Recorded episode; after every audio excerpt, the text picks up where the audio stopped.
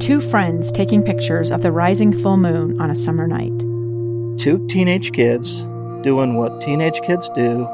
When a stranger with a gun and a death wish changed everything. It was violent, it was senseless, and I will never understand it. I will never accept it. I'm Amy Donaldson, and unfortunately, we're all too familiar with stories about how violence shatters lives. But what we rarely see is how they are rebuilt. In a new podcast, The Letter, we relive tragedy, but only so we can hear the rest of the story the struggle to reclaim lives, the realities of grief, and the possibilities of forgiveness. I believe in miracles. Sometimes I thought, there are no miracles. Yeah, there are, and this is a big one.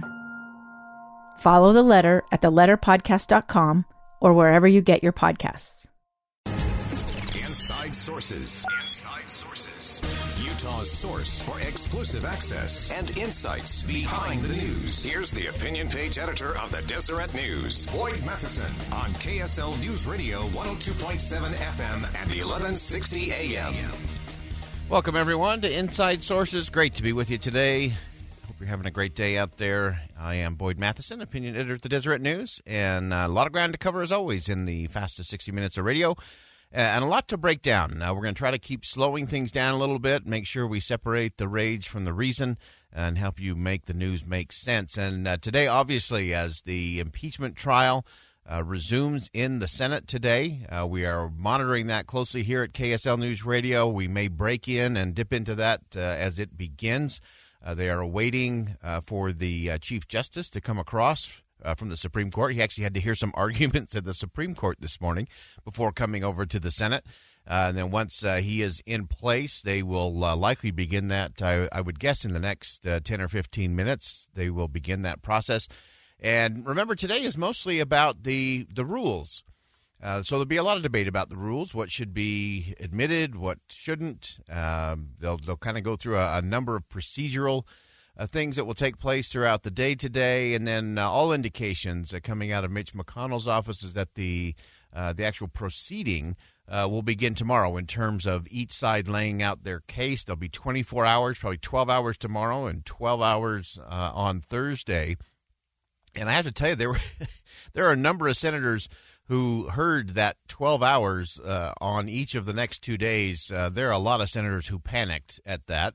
Uh, a lot of the a lot of those senators are a little ADHD uh, and uh, not able to sit still very long. So the thought of having them sit uh, in the Senate chamber for 12 hours at a go could be a challenge for some of them, many of them for sure. Uh, but it will be interesting to, to watch. I actually think that's what they ought to do every day. They ought to have at least six hours every day where they have all of the members in the Senate, in their chairs, debating, amending, negotiating, voting. Uh, I know those are really radical concepts, but I think those are uh, important things that actually should be happening in Washington every day. And so maybe this will uh, give them a chance to get used to their seats in the Senate and where they should belong and, and where those things should take place. So, as we're waiting for uh, proceedings to begin, it looks like the uh, Chief Justice is making his way over from the Supreme Court building across the street. So, uh, he should be entering shortly. So, we'll continue to monitor that as we go. I uh, want to do just some some quick analysis as we as we go into the day today. Uh, first, let's start with uh, statements. These are kind of the last statements that the House gets to make before they get to present their case. Adam Schiff took the microphone today and waged his complaint on the process. This is not a process for a fair trial. This is the process for a rigged trial. This is the process if you do not want the American people to see the evidence.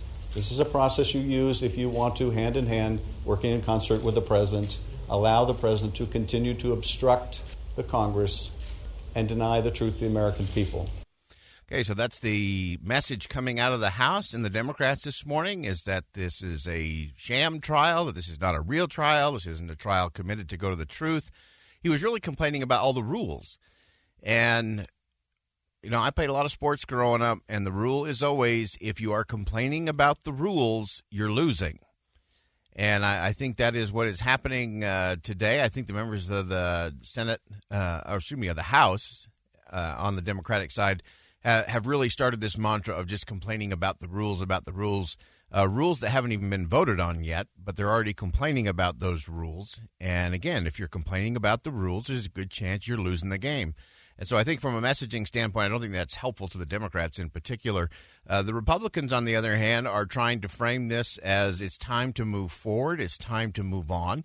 Uh, you do have a number of senators who are uh, staking out their positions in terms of how they are going to approach uh, what they hear inside the Senate chamber over the next 48 hours.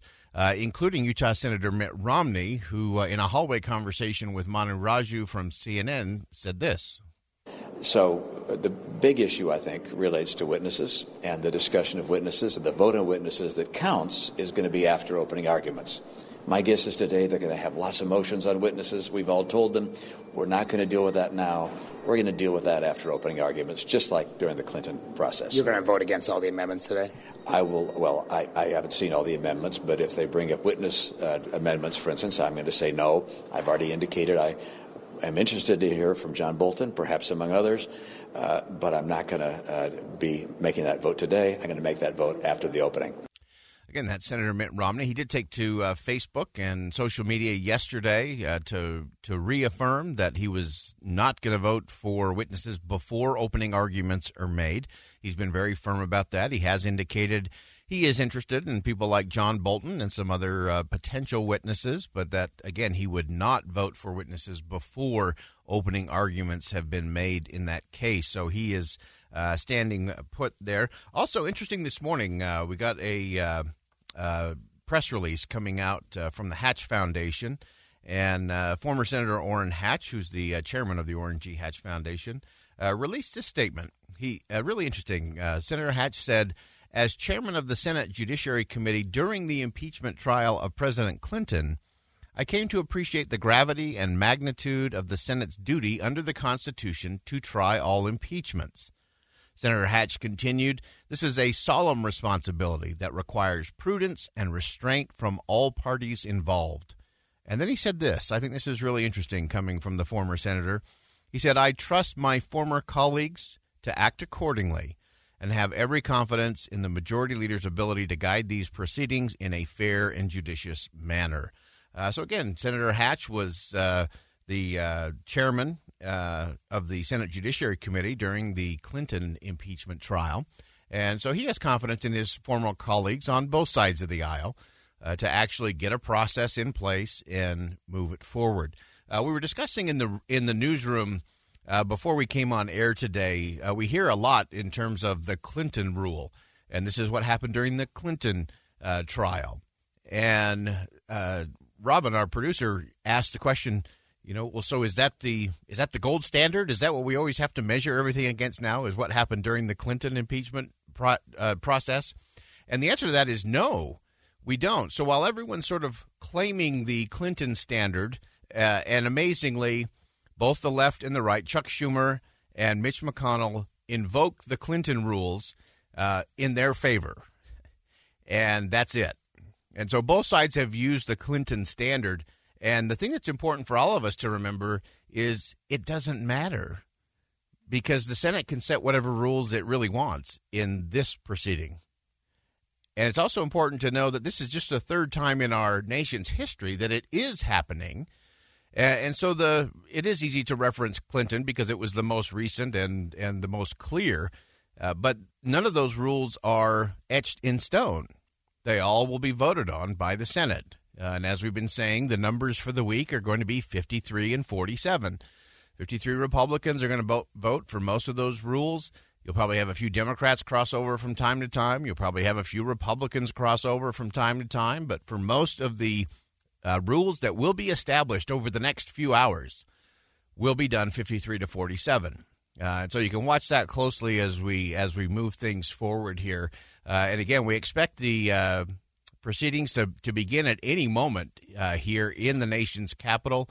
And we're going to talk about this throughout the show today. We're going to have James Wallner is going to join us at 11:35. Uh, he's there in Washington. He'll give us some insight on some of the other potential rules and nuances that we need uh, to watch for.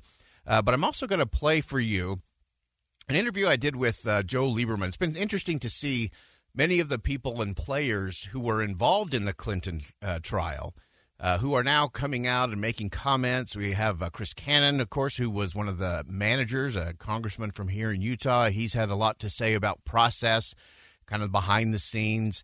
But I was listening this morning to, to Joe Lieberman talk about the impeachment trial, and he was one as a Democrat who took to the floor of the Senate and uh, was really scathing towards pre- then President Clinton.